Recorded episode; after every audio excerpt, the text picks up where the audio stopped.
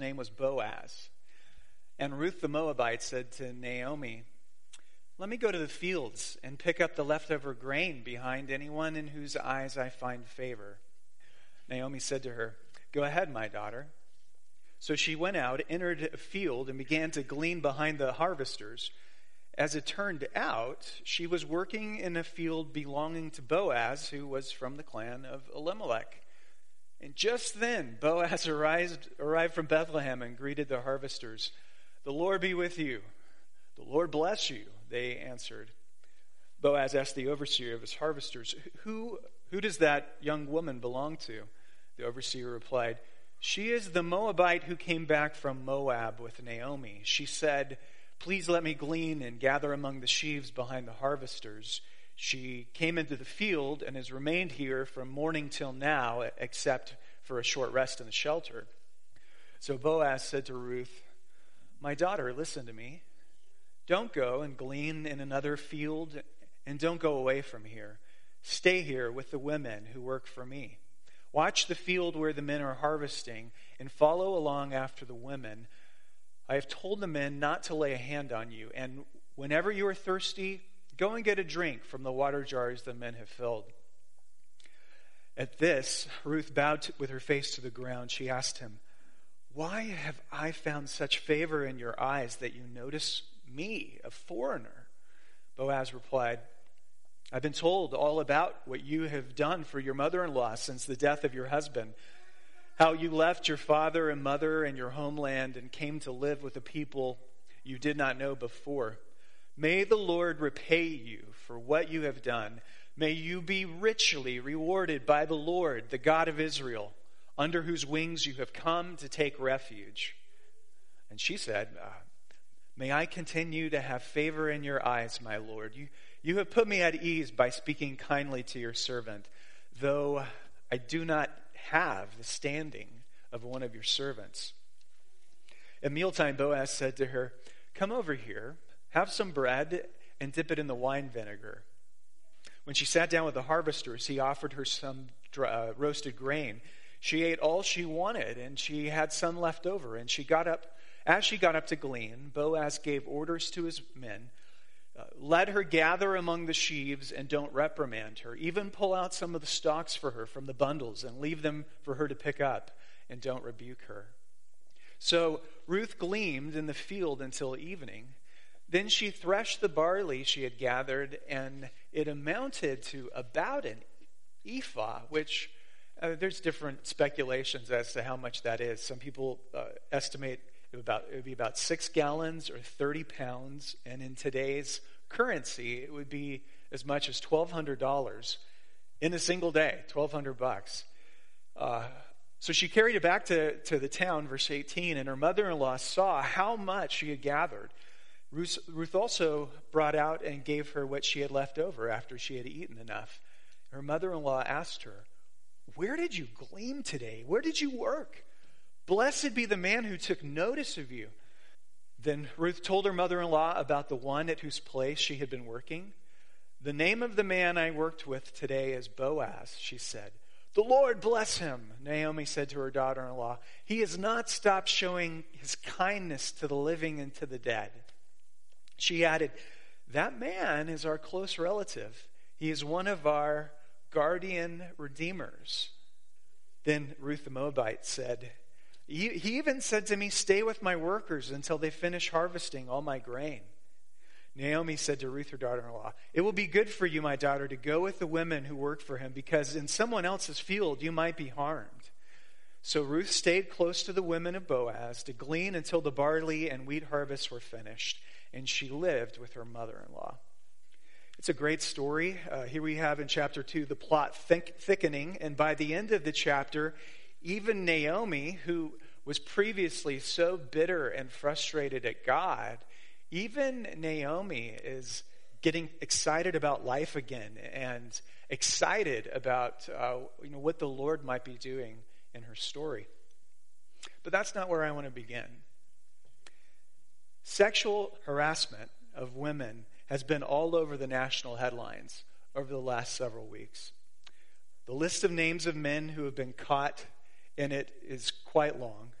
Uh, In the past, victims of harassment or victims of abuse were either shamed into silence or their stories were buried under non disclosure agreements and monetary payouts.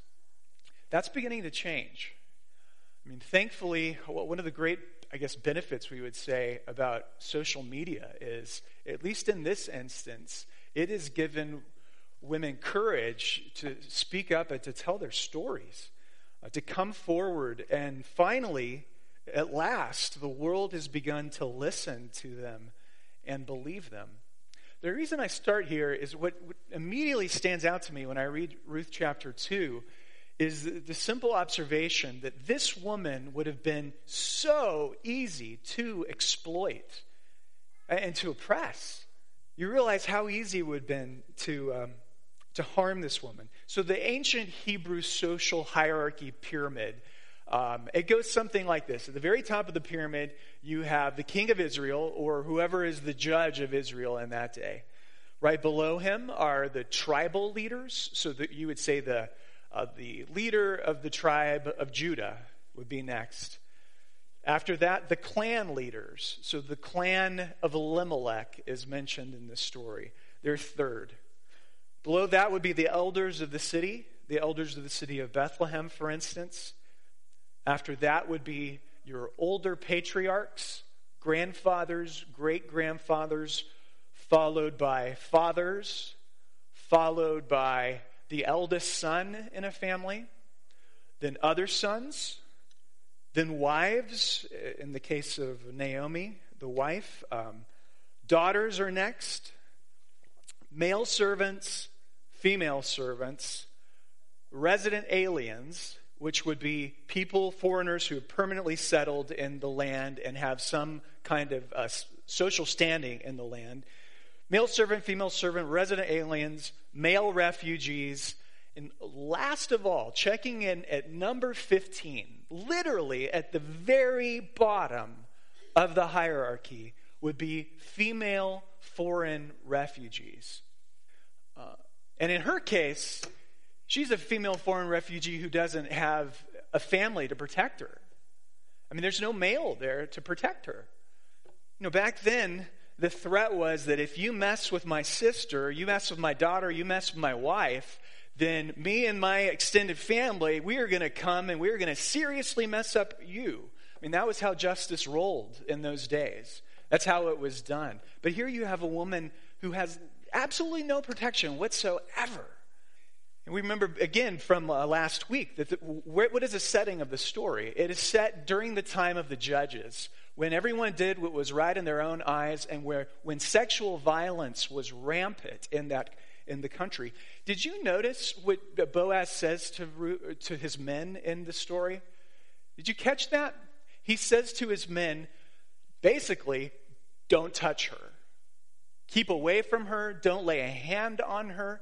Why does he say that? Because he knows that she could be she could be abused by even his own men. He knows that his own men could either rape her or kill her, and he says, You stay away from her, guys. Um, you say, Where have all the good men gone?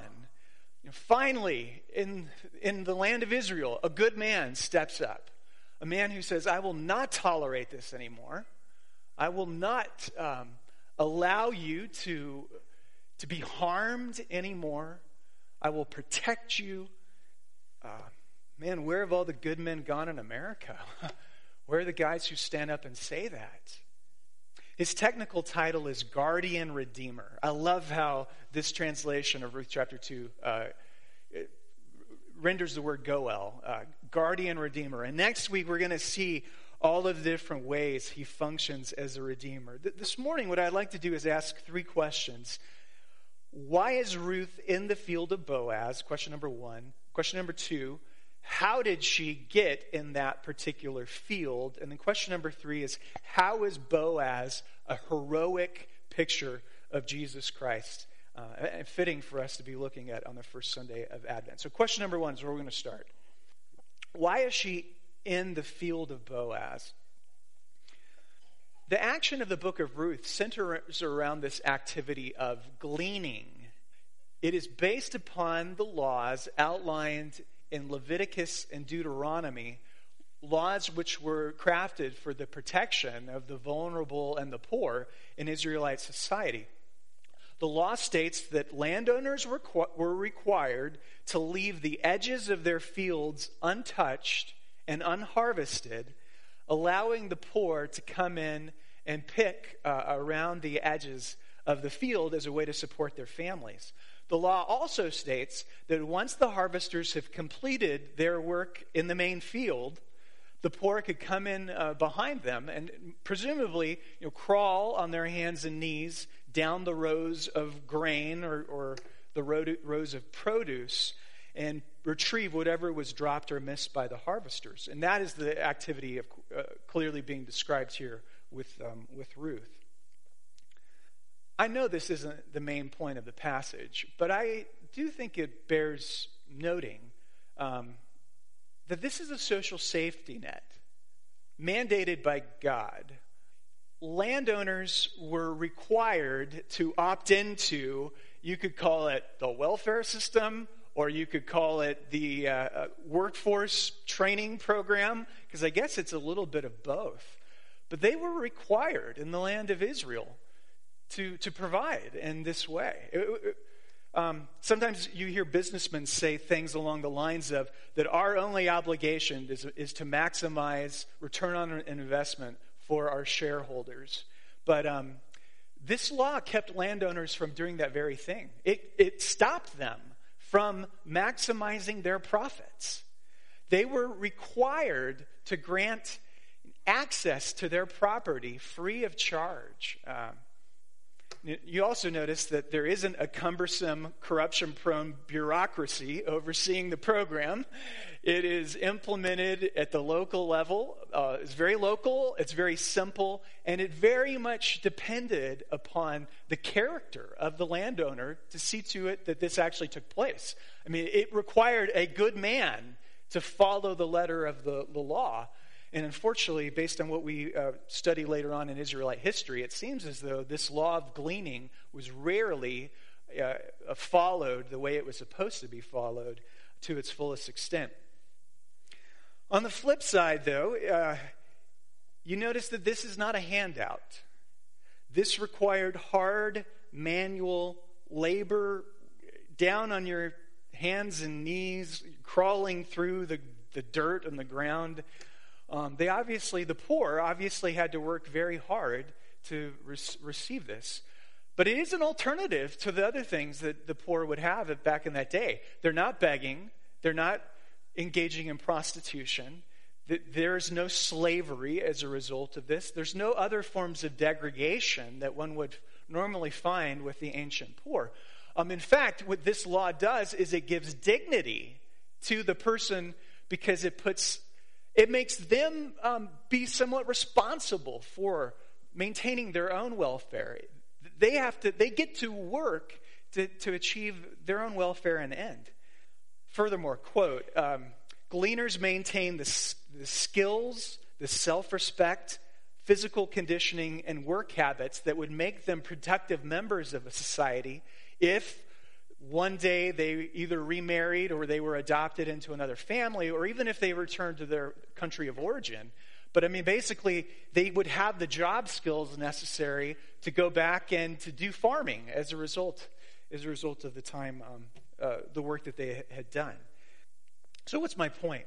um, I'm not advocating one way or another for how the United States uh, should operate its welfare system. Um, modern political solutions, when you have uh, 350 million people in a country, are probably much more complex than when you have 2 million people in a country. But I just thought, isn't it interesting to see how God goes about caring for the poor in his, in his land? Like this, is, this is Immanuel's land, and the poor matter so much to me that I'm going to have very tangible laws in place that are obligatory. Of course, they're obligatory, they're laws, but laws in place so that you will make sure that the poor are taken care of. Question number two How does Ruth wind up in Boaz's field? When you read the Hebrew in verse 3 of this passage, uh, it essentially says, um, it essentially says that Ruth got lucky. As luck would have it, she just happened to find herself by coincidence and fortuitous chance, and because she had her lucky rabbit's foot in her pocket that day, or because because her number came up in the lottery. Um, now, the narrator describes it that way. He doesn't believe for an instance that it's uh, coincidental. I mean, that becomes clear just the very way that he tells or she tells the story. But the storyteller tells it in such a way to acknowledge that it certainly looks like it's by chance. In fact, a lot of life looks like it's governed by randomness and chance, doesn't it? One of the things that really comforts me about the Bible is the Bible acknowledges this. It acknowledges that God created a world that looks um, random and haphazard. I'll give you an example. In the book of 1 Kings, chapter 22, 1 Kings 22, the wicked king Ahab, the king of Israel, goes out into battle disguised as an ordinary soldier uh, in order to being. Uh, in order to be, avoid being targeted as the king in the battlefield. And he does so in express disobedience to the warning provided in the name of God by the prophet Micaiah. So 1 Kings chapter 22 verse 34 it says, quote, "And a certain man drew his bow at random and he struck the king of Israel between the scale armor and the breastplate." And then um, he says, "I've been wounded," and he tells his chariot dr- driver to uh, you know, have him flee from the battlefield, and, and he ends up dying. How is that for accidental? An archer just lets one fly.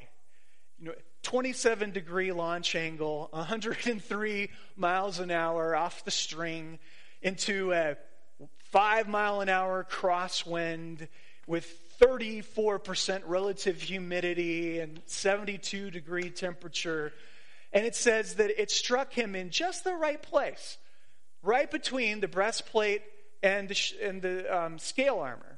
So if it hit the breastplate, it just would have bounced off. And if it would have hit the scale armor, it would never penetrated enough to damage his organs. But what, what happened? Did he like bend over and there was a little opening and it just, there was the, for that instantaneous split second, it was able to go right through. Um, and oh, by the way, Ahab was one of the most wicked kings of Israel, and this was no accident, even though it looked like an accident. I take comfort in the fact that the Bible acknowledges this. It acknowledges in its narration of events how much of life does appear to be coincidental and accidental. It's almost as if God wants us to know that He knows that that's how the world looks to us. And yet, He also wants us to know that at the end of the day, there are no accidents. And that the, at the end of the day, he is the grand storyteller who, who's crafting the narrative. The story happens to be a story of redemption. You know, nowhere is this more vividly uh, evident than on Good Friday. Remember the soldiers at the foot of the cross. They enter into, by the casting of lots, that's a game of chance. It's a game of chance that they play at the foot of the cross, winner take all, and they get the last possessions of the crucified man. In Jesus' case, it was a one piece tunic. But this chance event fulfills Psalm 22, which says that they divided my garments among them, and for my clothing they cast lots. When Jesus dies, then one of the soldiers standing by him just happens to have a spear and he just so happens to thrust that spear up into Jesus' side, accidentally, fulfilling Zechariah chapter 12, that they will look on him whom they have pierced. Then finally, afterwards, you know the story Joseph of Arimathea, a rich man, just so happens to have an empty tomb nearby for the transportation of the body. And he takes him, uh, the body of Jesus, thus fulfilling Isaiah chapter 53. And they made his grave with the wicked and with the rich man in his death. Very briefly, what, uh, what difference would it make if we consistently believed in the sovereignty of God? Consistently believe in the sovereignty of God. I notice this all the time with married couples who begin to experience marriage problems. Um, when they meet each other at the very beginning of their relationship, if they're Christians, they always say, God brought us together. They can look at all of the wonderful, fortuitous events that led to the two of them falling in love and, and uh, you know, sharing life together, right? You always hear that from about married couples. And if I have concerns about a couple being married and I voice those concerns to them, they always tell me about all the different ways that they can clearly see God brought them together. Fast forward to three years later, and they're really, really struggling. And you know what? The whole, this whole sovereignty of God thing is completely out of the picture. It really is. They end up writing God out of the story. He's no longer sovereignly present. It's really troubling to me. I mean, here it is. We believe as Christians that God, the grand narrative of the universe, is the narrative of a husband laying down his life for his bride, of a Boaz being a redeemer for this beautiful woman uh, by the name of Ruth. That's the grand narrative sovereignly being written, and yet we got husbands and wives who, a few months in or a few years in, are going to be satisfied with uh, completely forgetting that. That's not right. Randy Alcorn, in one of his books, invites his readers to consider what your life would be like if God regularly explained to you why he allows all of the chance, coincidental disappointments which come into your life. He says, Imagine that you're a teenage girl who gets sick on prom night. What could be worse? You know, sick on the biggest night of my life. But God comes to you and He says, Child, you want to know why this happened? Here's why. I let you get pneumonia so that you wouldn't fall in love with that guy, your date, because he's not the right one for you. And I let you get sick so that your parents would go get your favorite dessert at Cold Stone Creamery, and there would be a help wanted sign, and they would tell you to apply there to get the job. And then you would meet the girl who would become your best friend. And and help you 20 years from now when your husband gets cancer. And whoa, she's, hold on, God, for a second. My husband? I'm going to have a husband? What is he like? And why would you let him get cancer? Isn't cancer just the most random thing in the world? A cell decides to mutate, and I mean, why did that cell decide to do that? Uh, uh, and and um, and God goes on.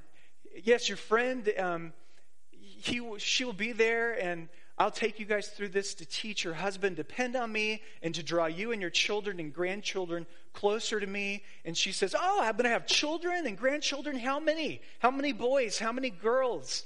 How will they deal with their father's cancer? You see what's going on, don't you? Uh, it's just one simple event, it's one random event. Somehow you contracted pneumonia on Friday night. Somehow one of those germs flying through the air got into your bloodstream. Uh, but how could you know God's purposes for today without Him revealing all of His purposes for tomorrow? Friends, God is always at work despite of appearances. Um, and He has millions of little reasons why He's doing what He's doing. Um, what we have to do is comfort ourselves with these facts these if then statements. If God is sovereign, then He is in control of all the details of my life. If God is loving, then He is going to be shaping the details of my life for my good and His glory.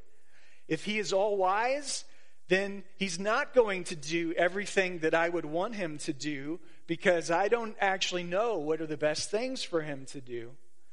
And if God is mysterious, then I couldn't understand Him and all of his purposes, even if he tried to explain them to me. I don't know that.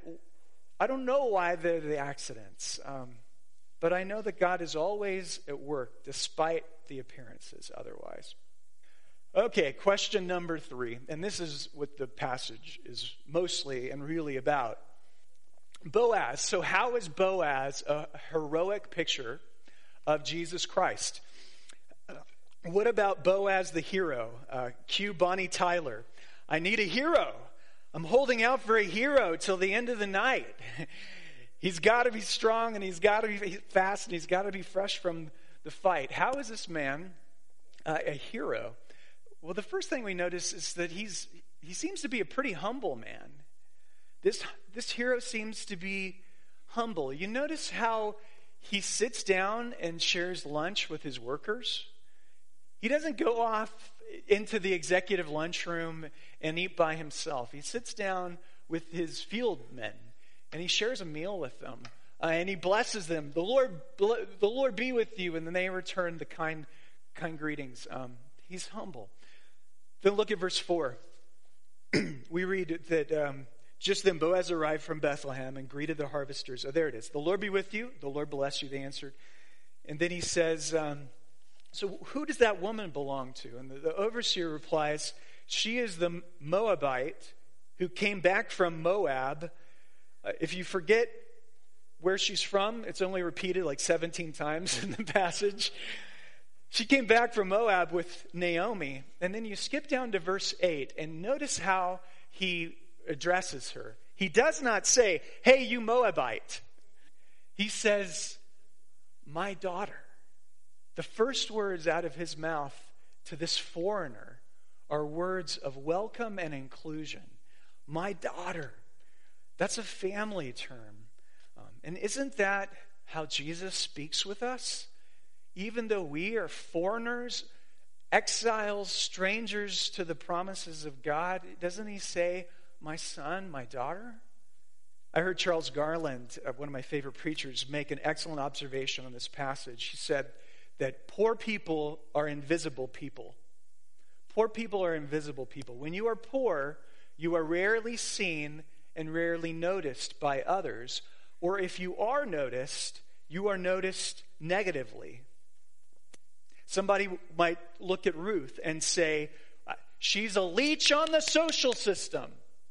She's taking away resources that other true Israelites uh, will need. She's a refugee. She's from a hated country. She's from a people with a different religion. She's from a people who have a terrible moral reputation. But she's not invisible to Boaz. Even though she's a refugee, he treats her as though she belongs there. Isn't that beautiful? He treats her like she belongs. My favorite part of the narrative is how Boaz tells Ruth her story back to her.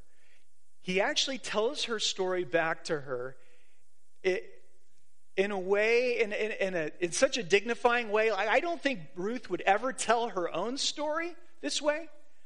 Uh, but notice what he says. You know, he doesn't say, you dirty little foreigner who messed up your life with, through intermarriage, you're from that terrible country. He says, in such a dignified way, I know how you left your father and mother in your homeland and came to live with a people you did not know before. May the Lord repay you for what you have done. May, may you be richly rewarded by the Lord, the God of Israel. He just, he tells her her story, focusing on all of the, I guess, the positives of her story, of all the, of sacrifices that she had made as part of her story. It's, it's beautiful retelling.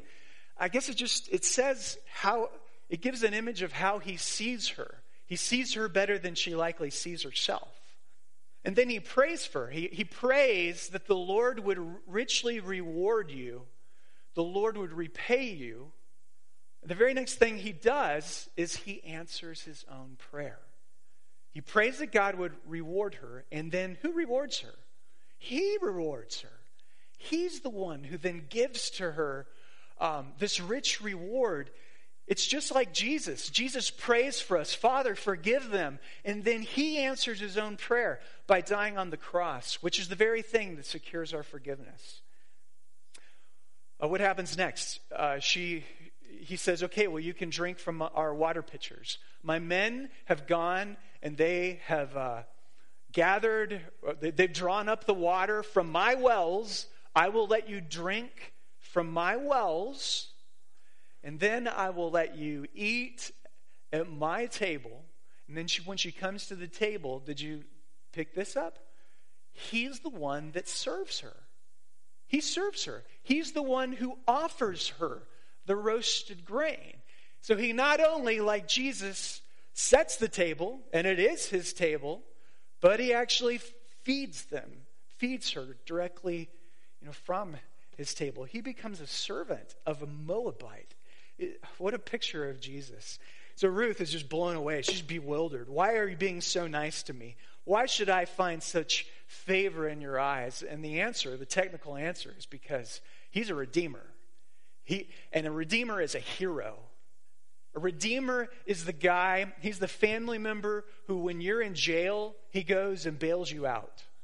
Or when you're in jail, he goes and busts you out. Or when you have debts, he's the one that pays all those debts off. A redeemer is a, a true hero. Um, there's a tiny minority of scholars out there today who believe that Jesus of Nazareth is a fictional character. They believe that Jesus was, in, was entirely made up. He's, an, in their words, archetypal hero of fiction made up by the early Christians. So I was reading a guy, a prominent New Testament theologian, this past week who was criticizing that view because it really it it's not a strong view at all. Um, it's not convincing on a historical level in the least. But I was thinking, um, okay, you're saying Jesus is a, a fictional hero. Isn't it interesting that actually Jesus, he doesn't fit the archetypal patterns of a hero? If anything, he is the anti hero. He is the anti comic book movie star hero. Hero. If you'll just bear me out for a couple more minutes, consider these common traits that we have in our heroes today. Number one, our heroes, our movie screen heroes, are always flawed. They always have some character flaw. Luke Skywalker, he's too young and he can't focus. Harry Potter, he's also too young and he can't control his temper. We love the fact that our characters have, our heroes have character flaws uh, because that might mean that we who have character flaws too, we can be heroes. We are hero materials. Um, every hero on the movie screen has a character flaw except for Jesus. Secondly, heroes, if you always notice, heroes are, are filled with self doubt. There's always an internal conflict in the lead character of the story, and the internal conflict is usually the same, is they doubt themselves. Um, we love that about our characters. Again, we love that, that they doubt themselves because we doubt ourselves. And, uh, and so maybe we can be heroes too because we're just like them. We, we distrust our own abilities. But not Jesus. He never doubted himself. Thirdly, heroes always seek a guide.